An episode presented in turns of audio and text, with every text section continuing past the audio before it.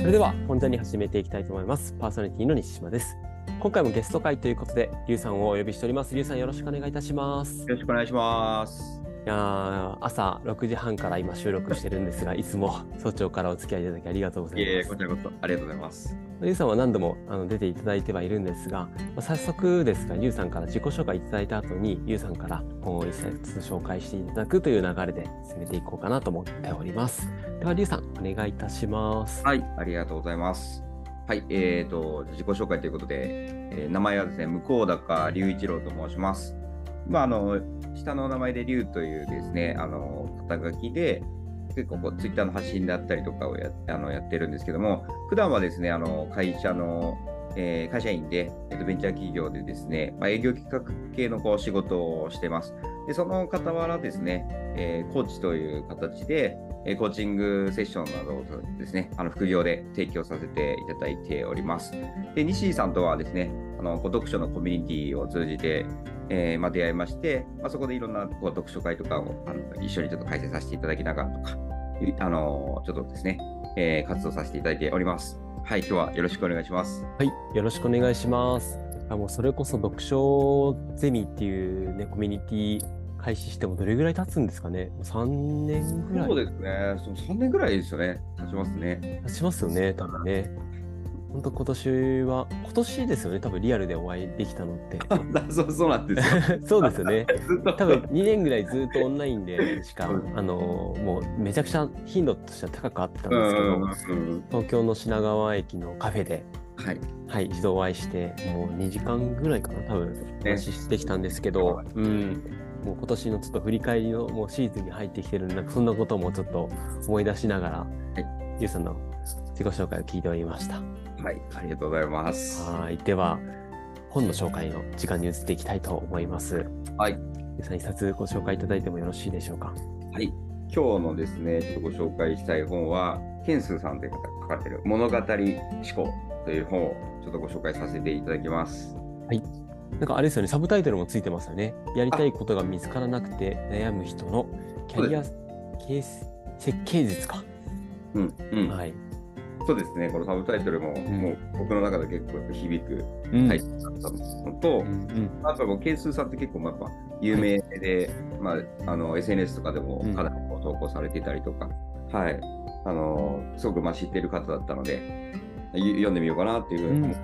思って。まあやっぱりこう読んでみて、まあまあ、新しい発見がもうたくさんあったので、まあ、今日話をさせていただけたらと思ってます。ーいや、楽しみですね。ちなみにこの物語思考っていう本、あの先ほどまあサブタイトルのね、はい中でちょっとこう、こんな本かなっていうイメージを想起させるような内容あったと思うんですけど、実際にリュウさんが読んでみてどんな本だったかなっていうのをちょっと、はい、はい、聞いてみたいなと思いました。ありがとうございます。あのもう読んで、このタイトルの通りなんですけども、このまあ物語というですね、まあ、ストーリーにうん。例えて、まあ、自分のこう人生であったりとか、あのこう生き方をですね、見つけていくっていうようなイメージで、いわゆるその、なんですかね、このストーリーになってに出てくる、まあ、キャラクターっていうのを、まあ、自分の中で設定して、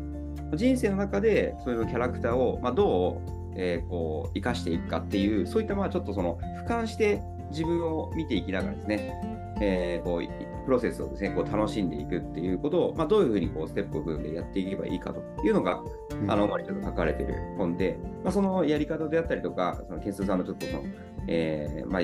生きることに対する捉え方みたいなところが、あの詳しくちょっと書かれている本になってます。うん。いやーこの本、本当になんか分かりやすい、うんえうんえなんかこう段、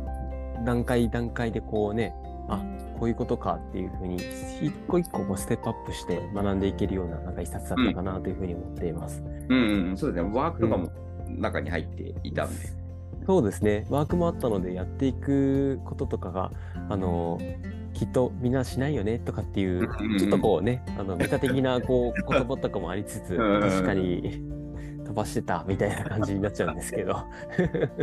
普通に僕もやっちゃいましたけど。うん。いやいやいや、でも本当、客観的に自分自身が見ていくとか、うんうんうんあとは、なんか割と、週刊の本、ね、以前、ゆうさんと僕、収録させていただいたと思うんですけどん、あの本ともやっぱり親和性が高いというか、ケンスーさんも確かね、そうですね。うん、読まれてましたもんね。あそうですね、ふ福利へのあ、そう、福利へ。うん、あそうそうそうそうそうそう。うん、だからアイデンティティっていうか、うん。ありたい姿からこうスタートうんするとか、あのあたりの話とかは、なんか、とても設定した後にどうしていくのかみたいなところが、ううん、よりなんか自分自身の中での行動をしやすく、うん、促してくれるような一冊でもあったかなっていうふうには思ってますね。うんうんうんうんうん。まさにですね。面白いなと思ったのは、その、うん、実際になんですかね、こうまあ、ある程度結構抽象的なお話もあのあるんですけども、はいまあ本当にそのさっきのワークの話だったりとか、あとこう、そのツイッター X のこう伸ばし方みたいなまで書いてはい。すごい具体的ななんかアクションまで書かれてるのがすごい面白いなって思いました。うん、うん、確かに。なんかいろんなこうノウハウみたいなものもありつつも、うんうんなんか本質的ななんかお話とかもありましたね。うん、そうですね。うん、結構ね陥りがちなのって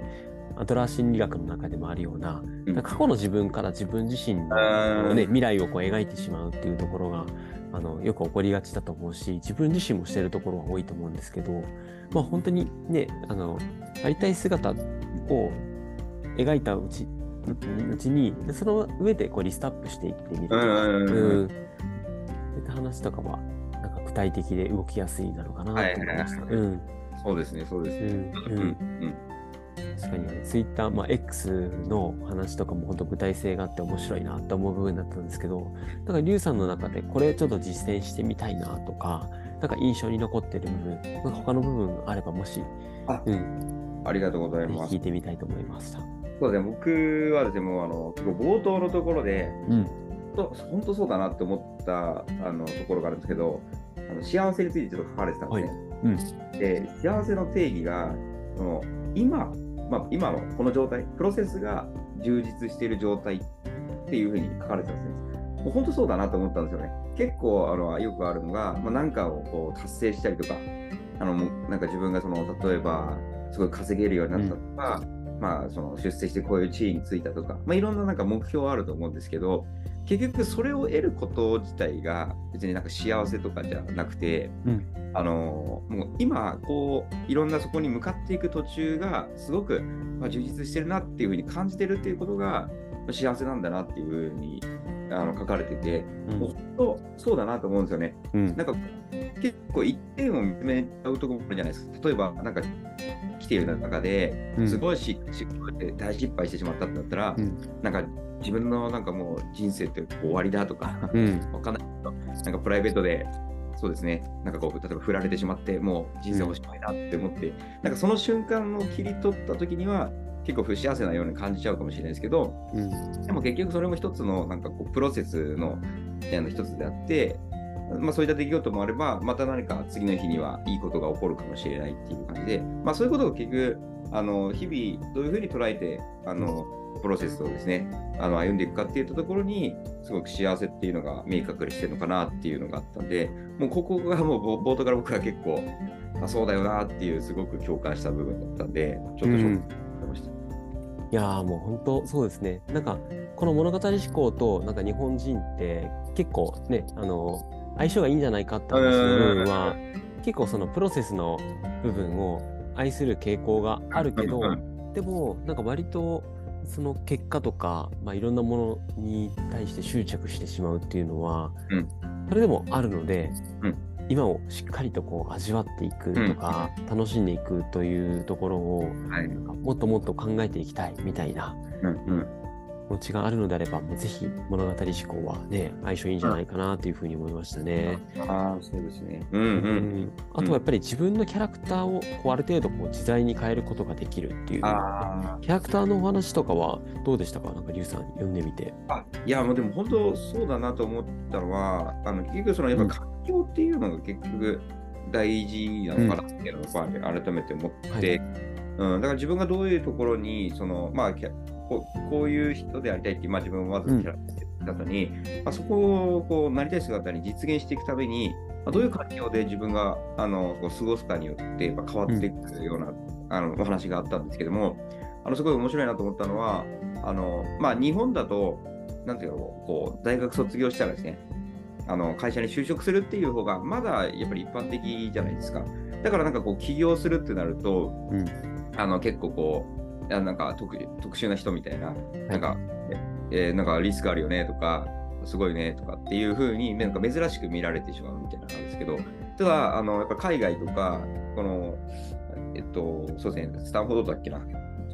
あなんかそこの大学に入ってうん。えー、でなんかこう卒業するとなると、もうみんな起業するっていう風なのが当たり前だから、あじゃあ自分もそうだね、起業するんだなっていう風な感じで、うん。あのまあ、当たり前のようにそれを感じられるっていうところがあるんで、やっぱその環境によって、自分がその、なんですかね、なりたい姿に、まあ、近づきやすくなるっていうか、まあ、周りも当たり前だよねっていう環境に行けば、まあ、そういうそういう過ごし方をこうしていけるっていうことができるというふうに書かれていて、まあでも本当、そういったところを自分で自主的にこう選んでいくっていうことも、まあ、大切だよなっていうところも、なんか改めてちょっと気づかせてもらったっていううんのが、うんうんいやそうですね。周りの環境によって自分自身がなれるって思えるかどうかっていうのは、うん、結構影響されてますよね。そうですね、そううですね。ん。うん本当なんかそこのあたりなんか実は自分自身が自分で決めているように思えて、周りの環境によって決めさせられているみたいな、部分は割と多くあるのかなっていうふうに思いました。あとキャラキャラの部分でいくとあの矢沢さんの話とかはすごく僕あの好きだったんですよね。はい、キャラを作っているね、恒例として矢沢さんという有名なアーティストがありますと。まあ、ロックで寝不骨でかっこいい、まあ、成り上がりっていう本とかもうん。あったりもするんですけど、まあ、その矢沢さんの名言の中で、俺はいいけど矢沢矢沢はなんて言うかなっていうのがあります。うん、自分がいいけど矢沢だったらダメって言うんじゃないかっていう、その、やっぱキャラクターみたいなものをこう作っていって、その中で、例えばお金のこうね、儲け話があったとしても、自分に倫理っていうよりもそのキャラクターのなりたい姿に対して反するかどうかみたいなものを客観的にちゃんとこう判断できるっていう意味では、うんうんうん。うんすごいなんか大切にしたい部分でもあるだろうなっていうふうには思いましたね。あそうですね、まあ、もう本当それ、結構こう、ちょっと僕もこう本読んでて、すごいそれ感じたのは、はい。なんかこうその、なんていうかですかね、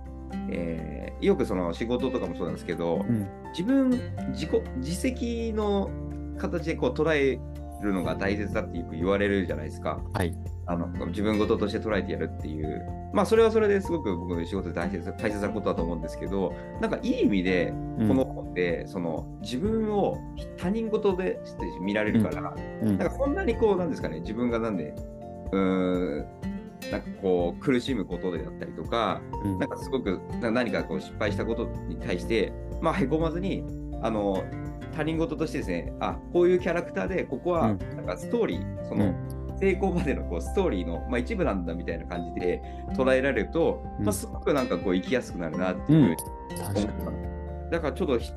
時にはそういうこうなんか俯瞰して他人事のように見るっていうのも、なんか大切な視点だなっていうふうなのもちょっと気づかせてもらいました。いや、それは僕も結構感じますね。すべてをやっぱり真摯に受け止めるっていう言葉って大事だと思うし自責って大事だと思うんですけど、まあ、とはいえ全部を100%受けていってしまうと、もう相当こうダメージ食らって、ね、もう夜眠れなくなってしまうみたいな状態に陥ると、それは本当にいいのかというとそうじゃないなと思うので、まあ、本当客観的に見て、あ、やっぱり失敗ってまあそもそもね、あの次のチャレンジをするときに同じことを繰り返さないための糧であるみたいなものでもあるし、そうやってね、あ、こういうこと起こるんだっていう風な捉え方ぐらいであれば、まあちゃんと謝らないといけいけないとかっていうそのカードの切り方、あうん。なんかよくやっぱあるのは、他者からこう相談されると自分自身って割とこう客観的に答えることができるのに、自分がいざ渦中にね、あのいる時って、なんか同じこと起こってるのに全然なんか思考停止しちゃうみたいなことってわかります。経験したことがあるので、なんかそういうふうに、うん、キャラクターを置くっていうことによって、自分自身であったとしても、ななんかそういう、うん、柔軟に少し余白を持ちながら考えることができるっていうのにつながっていくのな気がしましたね。いや、本当そうですね。なんか僕、最後の結構シーンも、あ最後のちょっと、ん。終わりのところもエンディングのところも好きなんですけど、なんかこう、ま、漫画を描く人の話がうん。あったんですね。はい。最初にこの、なんか、ストーリーを考えて、うん。こその中でのキャラクターを描いていくっていう、まあ、最初はそうやるらしいんですけど、うんはい、あ漫画家の人ってだんだんそのキャラがこういうことやりそうだなとか、ういうことしそうだなみたいなことでなんかこうあの筆を進めていくっていう感じだと、あなんかその観点めっちゃ面白いなって思って確かに。てうんでなんか確かになんかこう例えば「ワンピースのルフィとか、もうなんか今自分の中で結構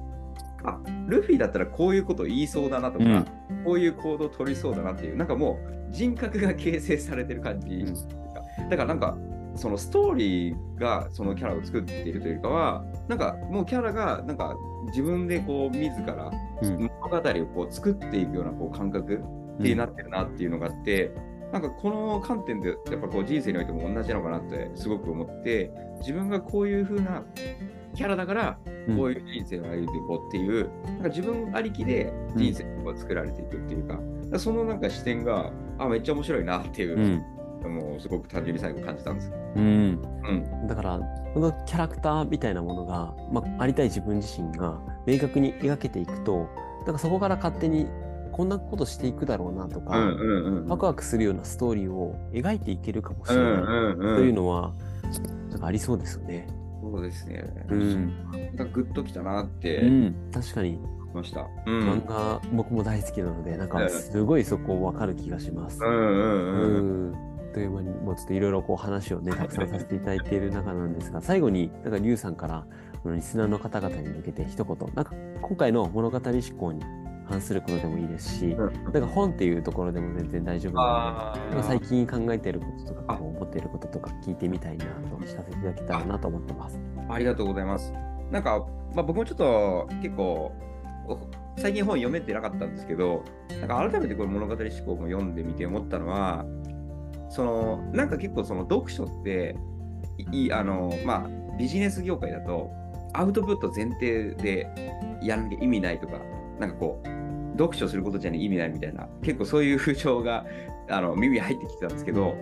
でも僕はなんか結構思ったの、今回読んでみて思ったのは、やっぱり読むだけでもかなり意味あるなと思って、うん。でやっぱりその、なんですかね、内側が結構変わってくる感覚がはい。なんかあったんですね。なんかこう、あなんかこう、ちょっと自分の中でこう苦しいなとか、なんか少しこう、うん、なんか最近ちょっとうまくいかないなって思った時に、なんか本を読むことによって、なんかこう励まされる感覚だったりとか、結構さ、自分がこうフラットにまた戻っていけるような感覚をなんか持てるので、内側も変わるからこそ、なんか読書って僕意味あるなってすごくうん。最近ちょっと思ったことがあったんで、なんかこう、本当にちょっと自分の好奇心のままに、なんか本を手に取って読んでみるっていう時間を取ってみるっていうのは、すごく大切なことなんじゃないかなっていうことを、ちょっと最後に伝えたいなと思ったので、はい、それをちょっとあのシェアさせていただきました。いや、はいありがとうございます。なんか、リュウさんらしい、なんか、気づきというか、優しいコメントだなっていうふうに思いました。なんか、やっぱり、主張としてはね、アウトプットしていくことが本では大事だっていうふうに言われる、なんかメッセージを受け取ることも僕自身あるんですけど、やんっぱり本を読む中で、あ癒されたなとか、なんかそういうね、あの感覚とかあると思うので、絶対しもこの本の読み方っていうのは、うん、こうであるべきみたいなものはなく、うん、いろんな形であっていいと思うし、すべて読めなくてもいいと思うし、だから先ほど言われたように励まされたっていう経験、漫画とかもね、めちゃくちゃやっぱりあると思うんですよね。うん。うん。なんかそんな感じで、うん、自分自身の感情の揺れ動きとか、なんかそうやってもたらせるものとかを味わっていけると、うん、もっともっとその本っていうものが、うん、自分にとっての、なんか、いろんな、うん、ものをもたらせていくし、何が起こるかわからないっていうね、面白さみたいなものも楽しんでいけたらいいなっていうふうに思いました。うん。はい。ということで、今回は、ケンスーさんの物語思考を題材に、リュウさんと対談していきました。リュウさんありがとうございました。はい、ありがとうございました。